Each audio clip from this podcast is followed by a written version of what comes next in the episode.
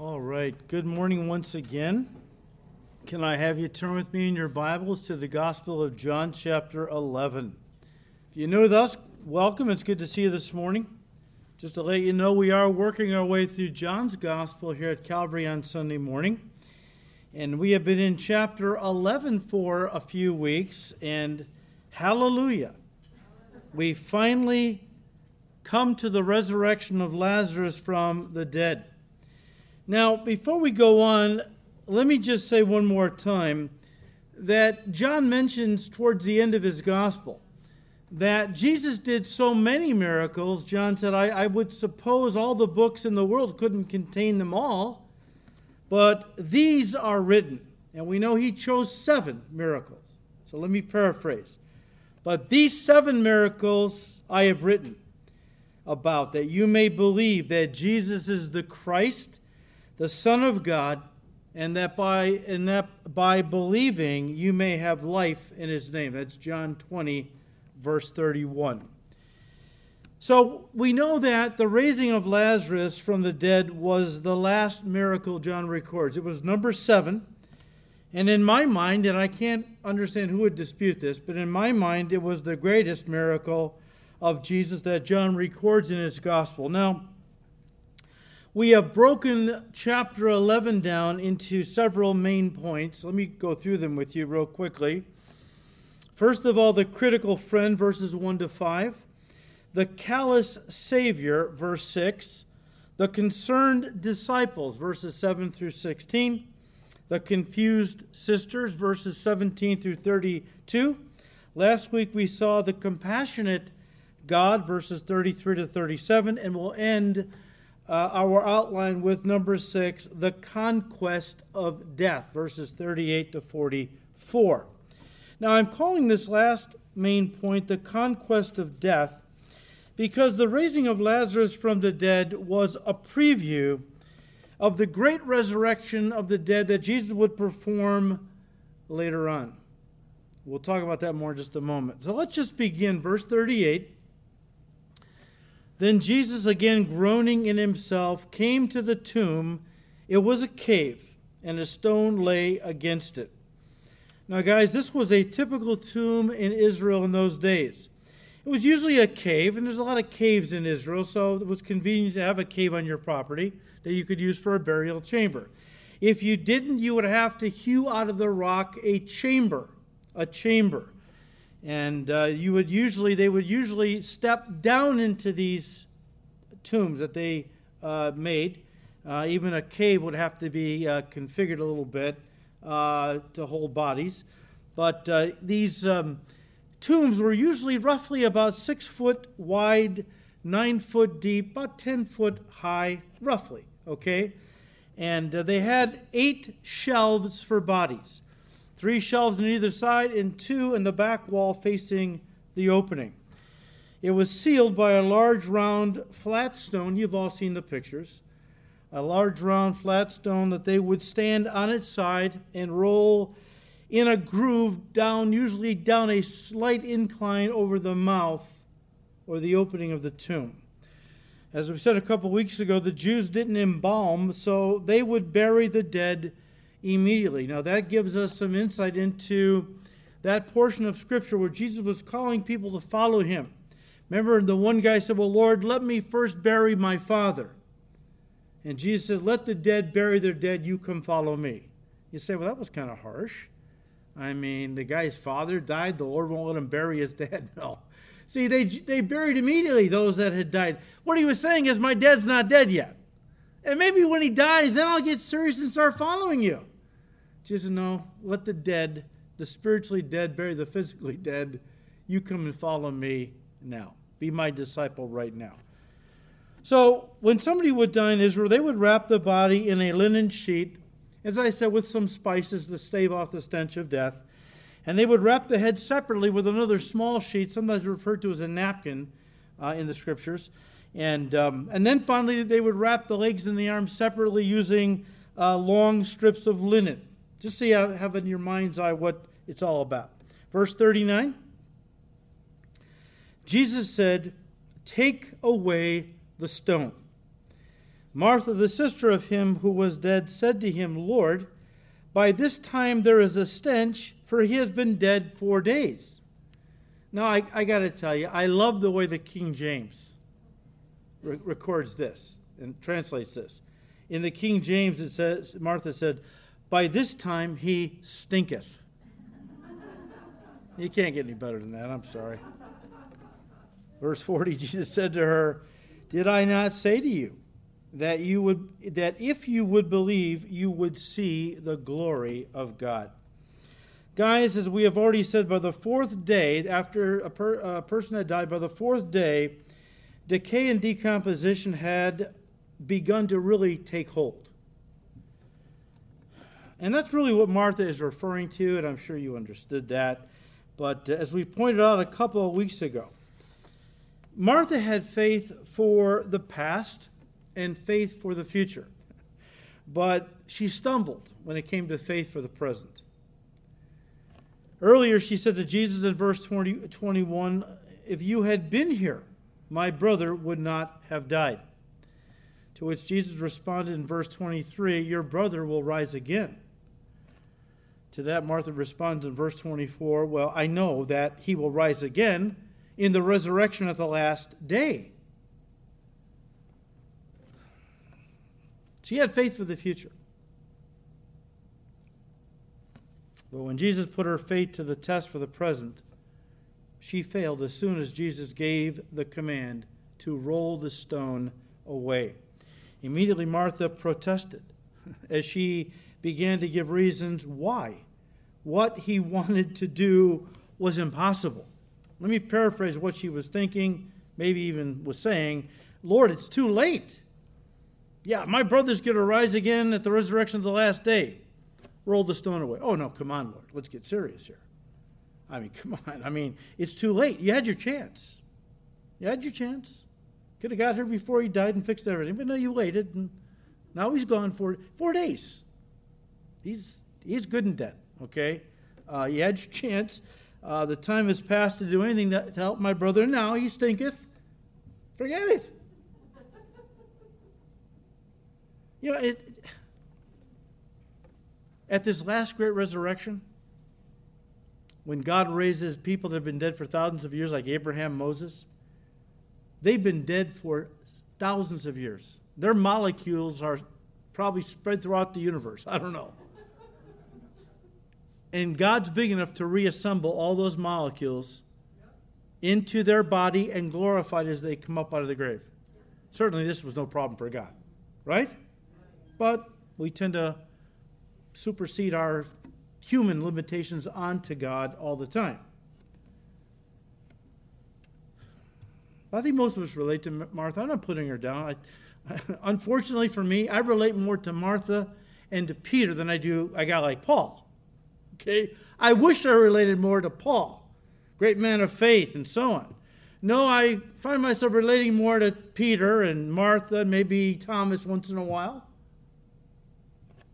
But I think most of us relate to Martha. We, we, live in, we, we live in the past and in the future when it comes to our faith. But so often, Jesus wants to do something miraculous in our lives. Listen, right now. Right now. Yet we give them a million reasons why it can't be done, whatever it is. Our faith must be experiential, is my point, not just theological or theoretical. Because that's all head knowledge. Faith that remains in your head and is never applied into your life is not going to do you any good. If we truly believed God to do great things, miracles in the moment, we would see the glory of God, I'm convinced, on a much more consistent basis. Can we hinder what God wants to do in our lives through unbelief? Now, there are those who would adamantly say, absolutely not. God is absolutely, totally sovereign, and there's nothing we can do to hinder anything He wants to do. I disagree with that. Remember Matthew 23? Jesus talking to the Pharisees? How often I wanted to gather you under my wings like a mother hen gathers. Jerusalem, he's actually talking about. How often I wanted to gather you under my wings like a mother hen gathers her chicks, but you were not willing. I wanted, you were not willing. Therefore your house is left to you desolate. You shall see me no more until you say, Blessed is he who comes in the name of the Lord. Stephen before the Sanhedrin, Acts 7. He finishes that, uh, that, that discourse. He said, You stiff necked and rebellious, you do always resist the Holy Spirit as your fathers did, so do you. Can we hinder the work that God wants to do in our lives and through our lives? I'm convinced the answer is yes, absolutely. Remember that Jesus grew up in Nazareth. And when he went back there to begin his public ministry, uh, you know, well, we, we, we read in chapter 13 of Matthew's gospel how it says that he could not do many mighty things in Nazareth because of their unbelief. Now, it sounds like he wanted to, and he did a few things. I mean, maybe healed a few colds and whatever. He wanted to do mighty things among them, but because of their unbelief, he could not. So, yes, we can definitely hinder the work of God in and through our lives through unbelief. That's why God is always working to build our faith. He's always putting us in situations that demand we exercise faith. Because faith is like a muscle. The more you exercise it, the more it grows and the stronger it gets. That just, that's just the way it is. But do we really believe God for the miraculous? Now, we would all say yes, but our lives often don't reflect that. Like Martha, we say we believe, as she did in verse 27. But then when push comes to shove and God challenges us to live out our so called faith, uh, we give him all kinds of reasons why it's not possible to do whatever he's uh, telling us to do. Like she did in verse 39. Usually it's only one out of many that will take God up in his offer to do the impossible. Out of a whole boat of disciples, only one said, Lord, I'll come to you on the water. Oh, but he sunk. Yeah, but for a while he knew what it was like to do the impossible. That's more than can be said for a lot of Christians who play it safe and never step out of the boat, never take a chance, never take a step in faith. I don't want to be that guy. I hope you don't either. You know, Henry Blackaby, who wrote the book Experiencing God, I think maybe we'll make that uh, the, the next book. Uh, because I, I read it was I thought it was fantastic. He wrote the book, great man of God, wrote the book Experiencing God. I, I saw him uh, at um, Founders Week one year. Moody Bible uh, College has Founders Week every February. They have speakers come in and all. He was one of the guys. Gave a great message. And in the course of this message, always about faith, trusting God, experiencing God in your life, not just in your head, uh, maybe through somebody else's life, you know, but you experiencing God. He made this statement, I've never forgotten it. He said, Evangelical Christians are conservative in their theology, but often are practical atheists.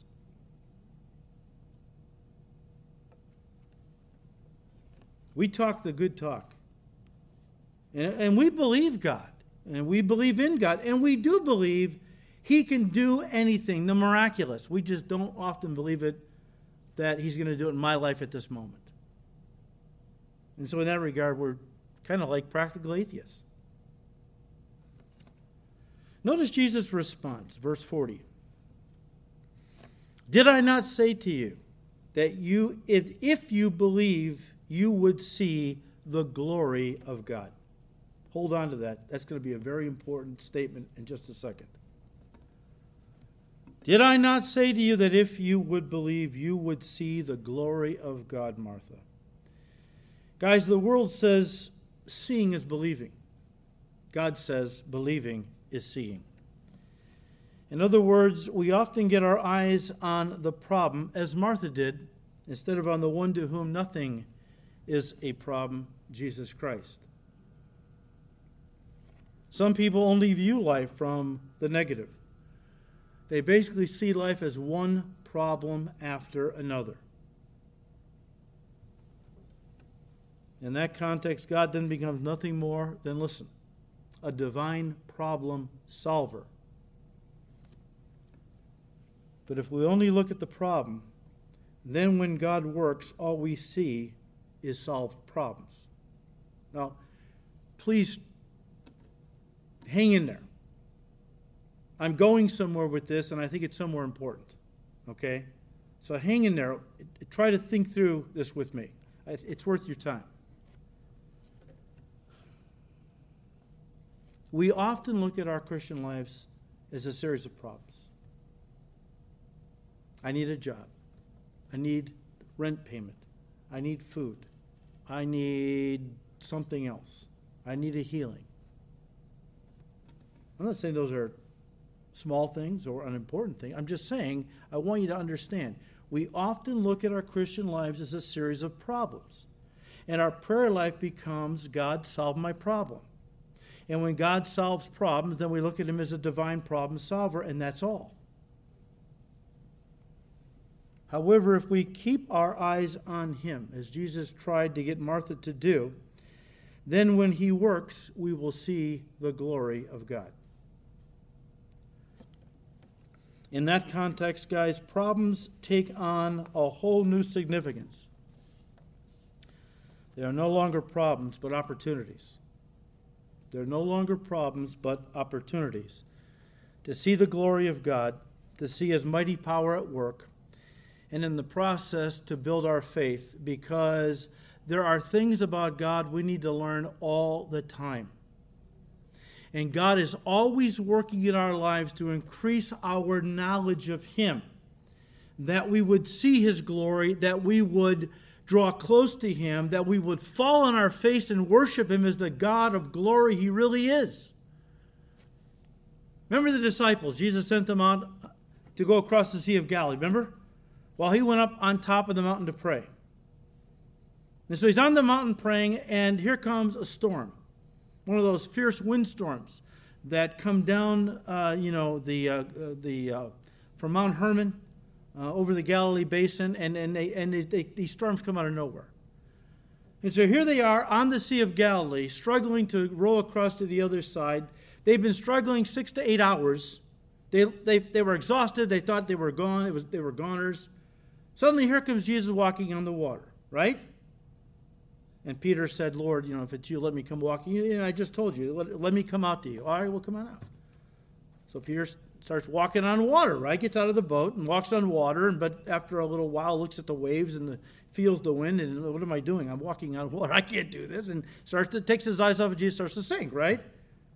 Quick prayer. Sometimes you only got time for a quick prayer. Lord, save me. Jesus reaches out, pulls him up walk back to the boat, immediately there at the shore. Here's what it says they had a problem, right? They had a problem. We're out here in the storm of our life, and Jesus is not here. It's a problem. Where is Jesus? If he was here, he would have solved this problem. So here he comes. They get in the boat. All of a sudden, they're at the shore. They've been struggling for hours. They're about halfway across. All of a sudden, boom, they're at the shore. And it says they got out of that boat and they worshiped him. They didn't understand who this really was. It's starting to dawn on them. The Lord used the storm to teach them about his glory. And in the end, the result was they worshiped him. And guys, that's why psychological sermons are so worthless.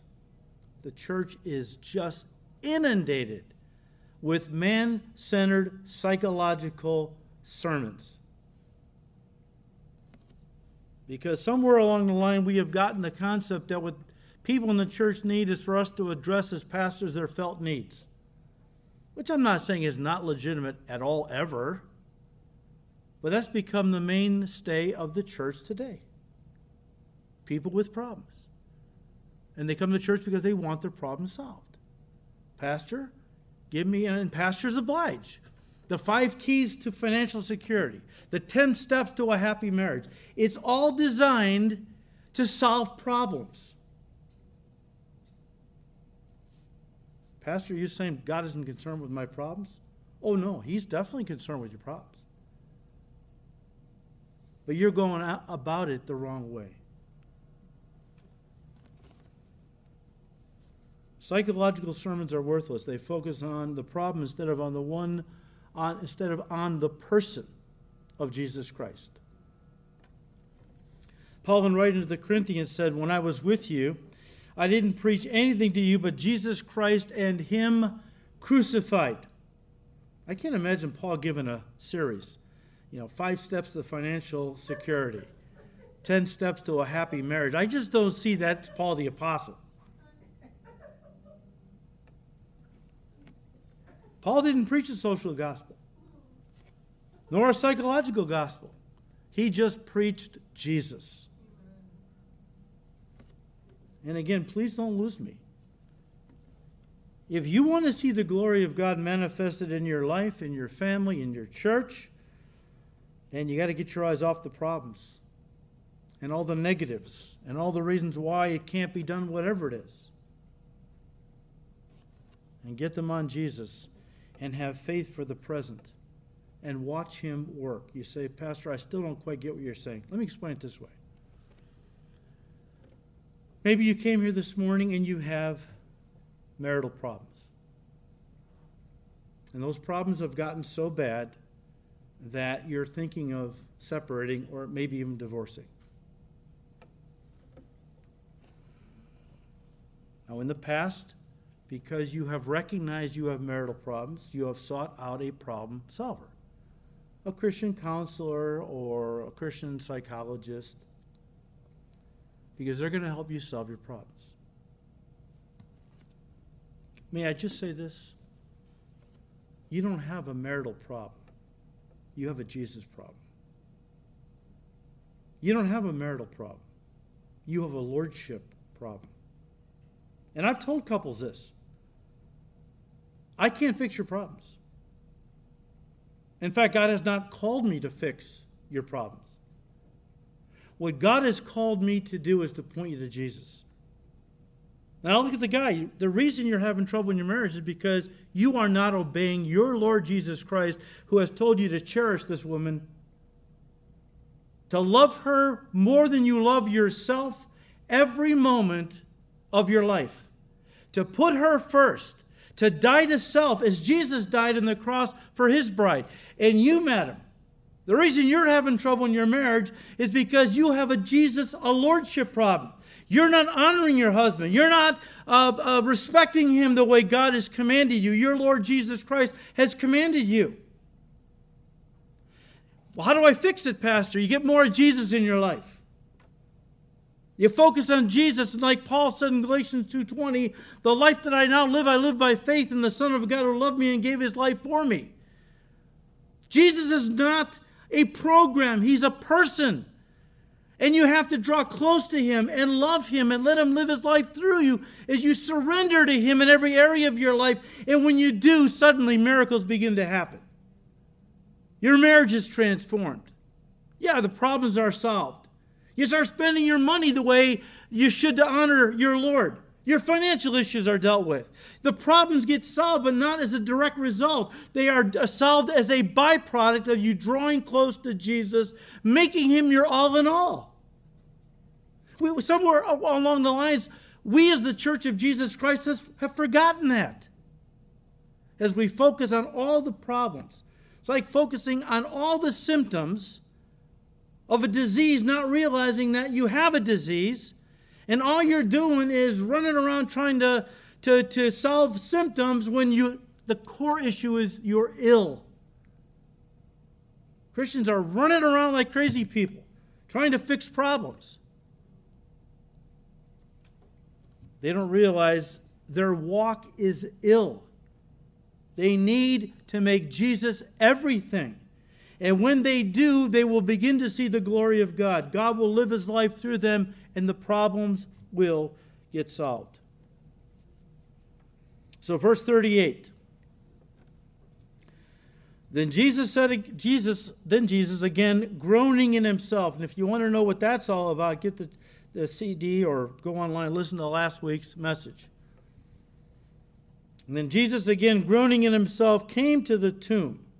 It was a cave, and a stone lay against it. Jesus said, Take away the stone. Now, I love this. Here's the God of the universe in human form saying, People read this and go, Well, what he was actually saying, Will you, will you help me over there and move the stone away? Will you help me? Does Jesus need help doing anything? John chapter 1, verse 3 By him all things were made, nothing was made, and, and without him nothing was made that was made. The one who spoke the universe into existence, he needs my help with ministry? Some people kind of think that. He could have spoken the word and launched that stone that covered the tomb out into outer space. So why why did he ask those that were near the tomb to roll away the stone. Because as somebody has said, God does not ordinarily do for men what they can do for themselves, end quote. Now, by that I mean, you, you rely on God to do everything, give you strength to do everything He wants you to do. But understand, and I've made this point before, God is not going to do for us what we can do for ourselves. He has a part, I have a part. As I said before, God's not going to, you know, levitate you out of the bed in the morning and float you into the living room, put a Bible in your hand, and, and, and say, okay, let's do devotions.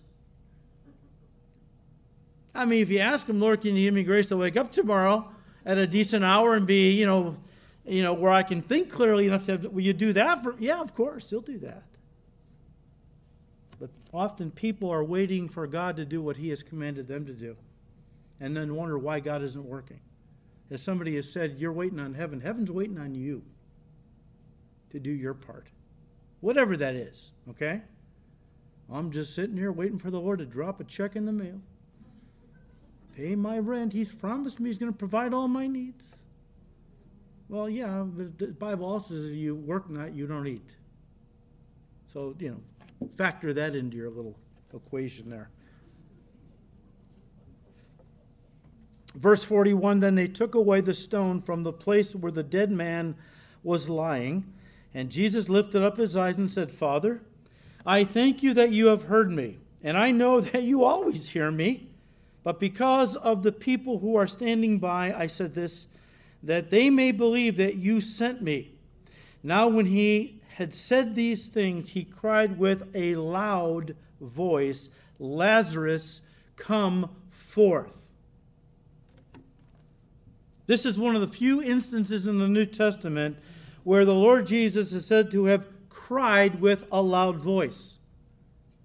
Why did the Lord cry with a loud voice? Was the Father hard of hearing? No. The crowd was hard of hearing. The crowd was dull of hearing. The Bible says, and Jesus himself condemned the Pharisees and scribes. He said, You know, you teach the commandments of men and worship me in vain. You hear, but you don't listen. Right? It's not that God isn't talking, it's that many people aren't listening. And the idea is that sometimes God has to shout to get our attention. As C.S. Lewis said, the Lord whispers in our pleasures and shouts in our pain. I think 9 11, God shouted. I think with the COVID, God is shouting. If we don't listen, I shudder to think how loud the shouts are going to get. I mean, God shouts through natural calamities, God shouts through social upheaval. I just pray we start listening. Because He can keep shouting louder and louder until He breaks us, until we start listening as a people and as a person. May God give us grace. Now, this miracle by Jesus was the climax of his ministry. And apart from his own resurrection, I think the most spectacular demonstration of his deity and power found anywhere in the Gospels. Skeptics may try to explain the other two resurrections that Jesus performed away. I mean, there were three recorded in the Gospels the resurrection of a woman that lived in a village called Nain. Her son died was the adult son. He took care of his mom, and now he's gone. And Jesus healed him. And of course, Jairus' daughter, who was 12, died. Jesus raised her. He raised the, the young man um, and, and, and raised Jairus' daughter from the dead. But, you know, skeptics can explain away things, and they do. Those that don't want to believe always find reasons to explain away miracles. And so I would imagine that there are many who would simply ascribe to those resurrections that they, they weren't really dead, they were in a coma. You Christians, you're always, you know. But here, Lazarus had been dead for four days. Now, it's wrong to say he was deader than the other two. But if we could put it that way, you know, if we could, you know, talk about degrees of death, which you can't really, but he was good and dead, right? In four days, I mean, decomposition has set in. The Jews believed at the dawning of the fourth day the Spirit left. Was now over. No, no chance of resurrection. So by this time, he was good and dead. Decay had really begun to take hold, or as Martha so quaintly put it, by this time he stinketh. But listen to me. We are only about three months from the cross at this point. And here Jesus is literally laying his whole ministry on the line. Everything he has ever claimed about himself, everything he has said as to who he is, it's all over if Lazarus doesn't come back to life, right? I mean, either Jesus was a liar or a lunatic or he was and is Lord of all, God the Son, which he constantly claimed to be. But I mean, if he stands by that tomb, roll the stone away, and says, Lazarus, come forth. Nothing. Lazarus, come forth. After about the third and fourth try, people start laughing. They start writing him off as a kook, as a liar, uh, a crazy person, right? His whole ministry is on the line. This is make or break stuff.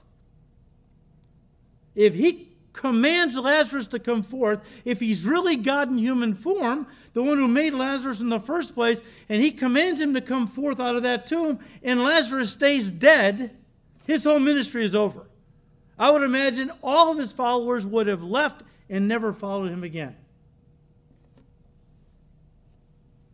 I mean, it's, it's on the line now. And yet, after he says, Lazarus, come forth, verse 44, and he who had died came out bound, hand and foot, with grave clothes, and his face was wrapped with a cloth. Jesus said to them, Loose him and let him go.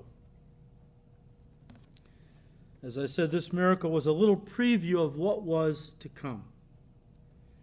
The Bible says that there is coming a day in which all who are in the grave will hear the voice of the Son of Man, of Jesus Christ, and come forth. Check out John 5, verses 28 and 29. And that's why Jesus made sure that he said, Lazarus, come forth. We say that with tongue in cheek, okay? I mean, if he'd only said, come forth, he would have emptied the whole cemetery. You know, that kind of power, you got to be careful when you have that, that, that kind of power, right? Now, there is coming a day when he is going to say, Come forth. And every person, every believer that has ever lived, is going to be reassembled molecularly. Their body is going to come together if it's disintegrated. And they're going to come up out of the tomb with a glorified body. Jesus said there was coming a day in which all who have died will be resurrected. Some to everlasting life and others to everlasting condemnation. You can check out 1 Thessalonians 4, verses 13 to 18, Revelation 20, verses 11 to 15. There is coming a day when everyone who has ever lived is going to be resurrected. Some will be resurrected for heaven, others for hell.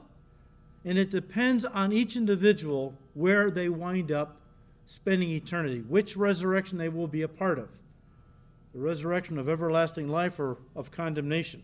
Now, let's bring it to a close by, by applying this story practically. Yes, Jesus gave physical life to Lazarus. That's true. And yet, there is a spiritual application to this story as well. You know, Jesus' ministry really wasn't about raising dead bodies, it was about raising dead people, those who were spiritually dead. When Jesus said in John 10:10, 10, 10, "I came that you might have life," and when he said in John 11:25, "I am the resurrection and the life," he was saying that he is the one who gives life to the dead. In saying that, he was speaking, though, about giving spiritual and eternal life to individuals. Remember what Paul said in Ephesians 2, verse 1? and you he made alive. We were once dead in trespasses and sins, but Jesus called us. The Good Shepherd was out looking for lost sheep. He called our name, and we came forth from spiritual death and gave us eternal life. Jesus came into a world populated by spiritual zombies.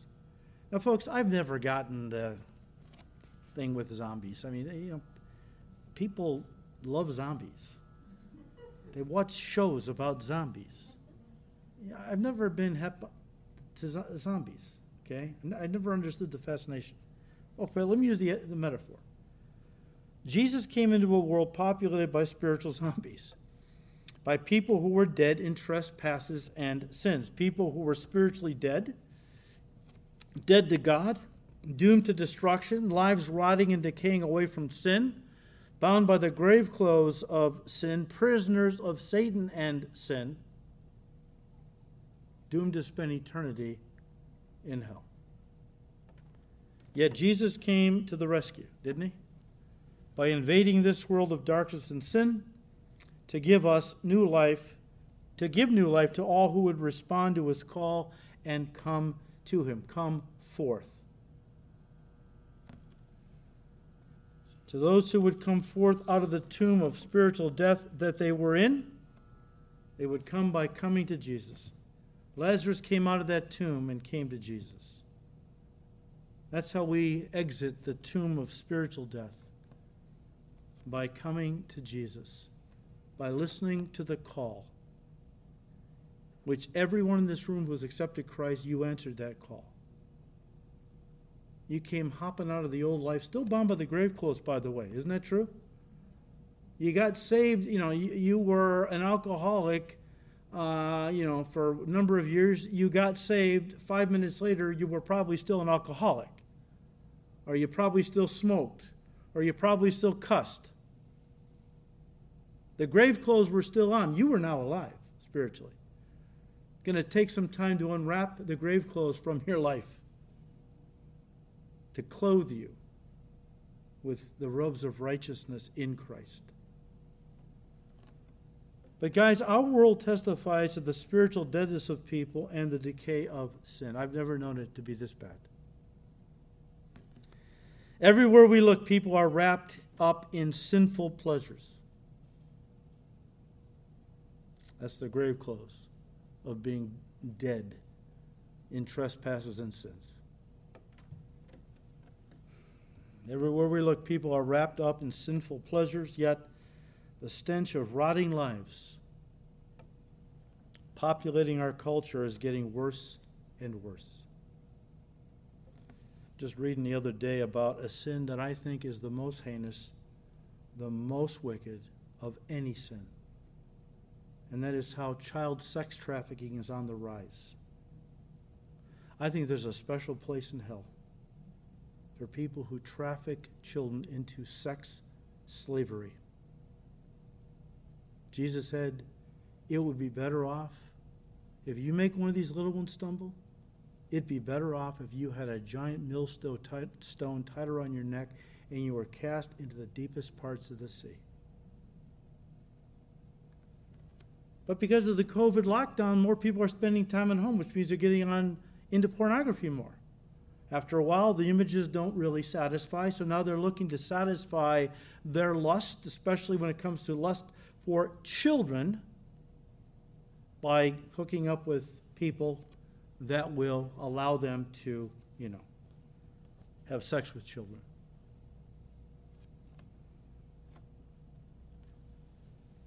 And when I read that, I'm, I'm like, Lord, you got to be coming back soon. I mean, sin is one thing, we've always dealt with it. But the sin of taking innocent, beautiful children and, and, and using them in sex trafficking, I, I, Lord, I can't even. I can't even imagine who would do that. Now, you know, there are shady people around the world that do these things. They're here in America, okay. But especially in the 1040 window, as they call it, it's a lot of sex trafficking. But you know, something took my wife and I back the other day. I had not heard this. Maybe you haven't. Hasbro Toys, one of the largest, if not the largest manufacturer of toys in the world, just marketed a doll it's uh, the doll's name is Poppy from the Trolls movies, right? And one mother discovered as she turned the little her little girl's doll upside down, where the private part would be, there was a button. And she pressed the button, and the doll made these pleasurable sounds like she was being pleasured. When that mom put that on the internet, what she had discovered, it went viral. 500,000 people in a matter of, I don't know, hours flooded Hasbro with complaints. They quickly pulled it and said, oh, that was a mistake. Uh, it, it wasn't supposed to be like that. I don't buy that for a second. There are perverts working at all kinds of companies, this one included, who seems to think it's okay to teach children that pedophilia is good.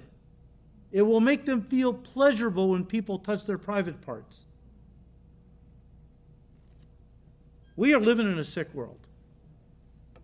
Sick world. Our world is decaying away even as we speak. And guys, man is powerless to stop it. Listen to me.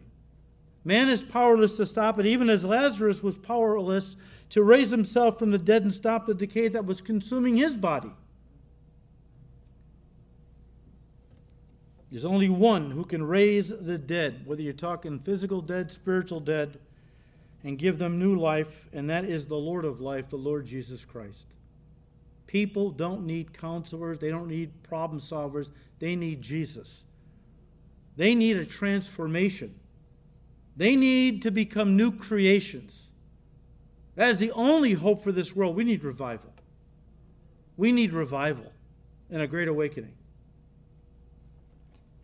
Jesus came to a world of living corpses a world populated by the walking dead, if you will. And he came to give new life, spiritual life, to any and all who would respond to him and receive him as their Savior, even as he gave new life physically to Lazarus. But here's the exciting part as we bring this to a close. Here's the exciting part for us who uh, for us as Christians. Jesus resurrected Lazarus from the dead, but then told his followers loose him and let him go, right? Folks, that was, that's what ministry is all about. Only the Lord Jesus Christ can give life. But there's no, no greater joy for us who are his followers than going around rolling away stones, in other words, sharing the gospel and seeing people get saved, and then helping them remove their grave clothes. Discipling them to maturity is the idea where the old man is stripped away, the old life, likened to an old, rotted, decaying garment, and help them put on the royal robes of being a child of God and living a holy life. Again, guys, only Jesus gives new life, but through ministry, we help them, new converts, shed the grave clothes of the old life and then let them go into all the world to be a witness for Jesus. Even as once Jesus raised Lazarus from the dead, and those standing there helped to remove the grave clothes. he became quite a witness for Jesus. Now, unfortunately, the Pharisees and scribes' response was to kill him again. He was too much of a witness. We'll kind of see that next, you know, next time, I think. So don't be expecting people to fall all over you that now you're a new creation in Christ. Okay?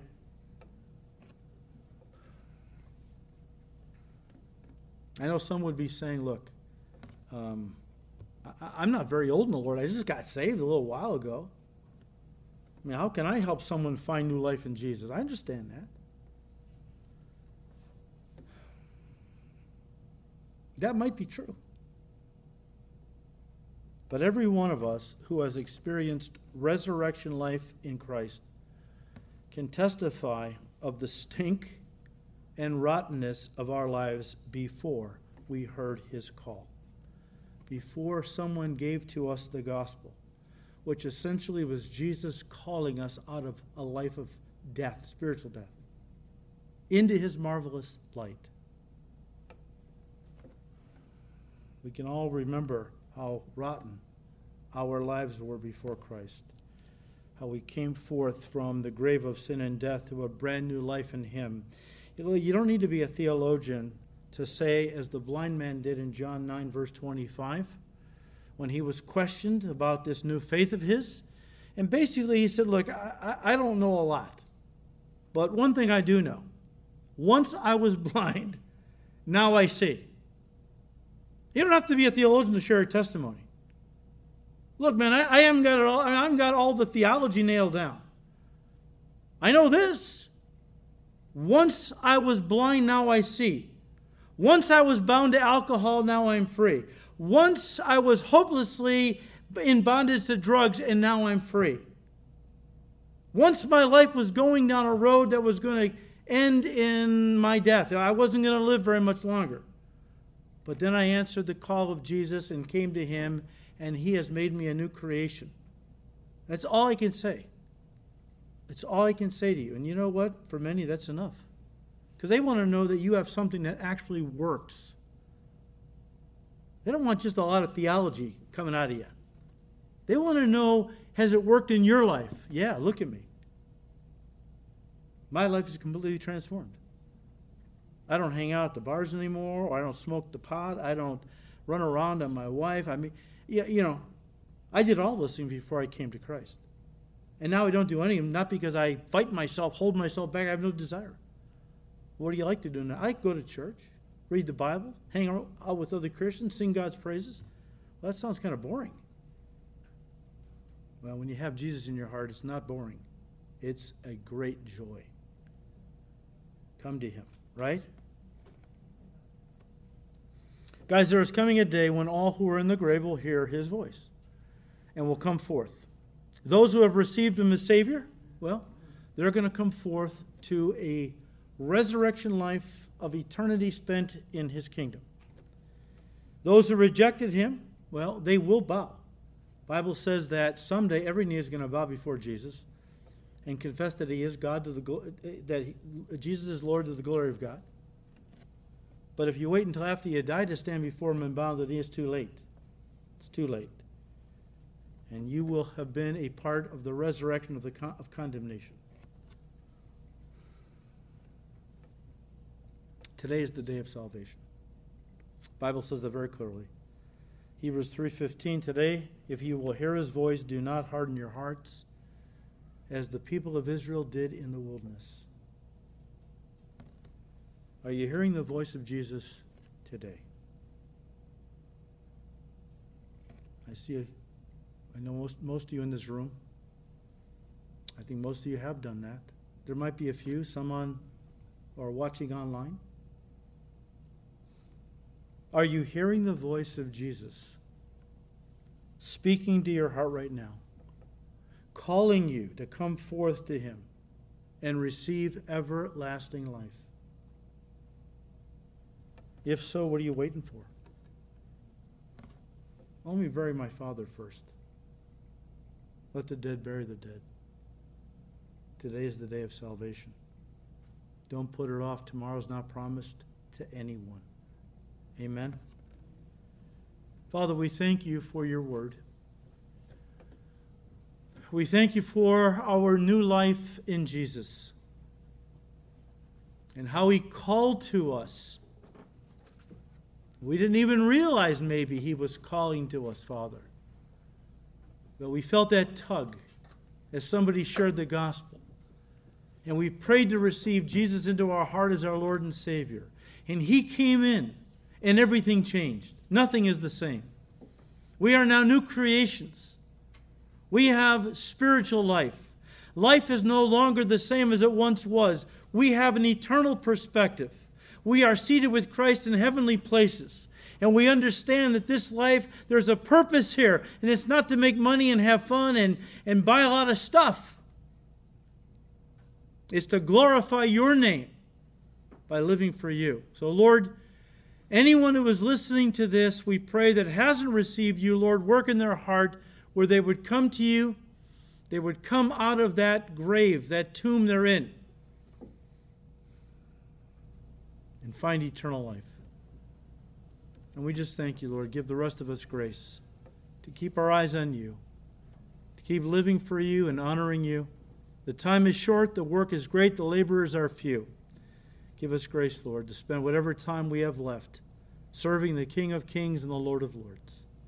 We thank you. We ask all this in Jesus' precious name. Amen.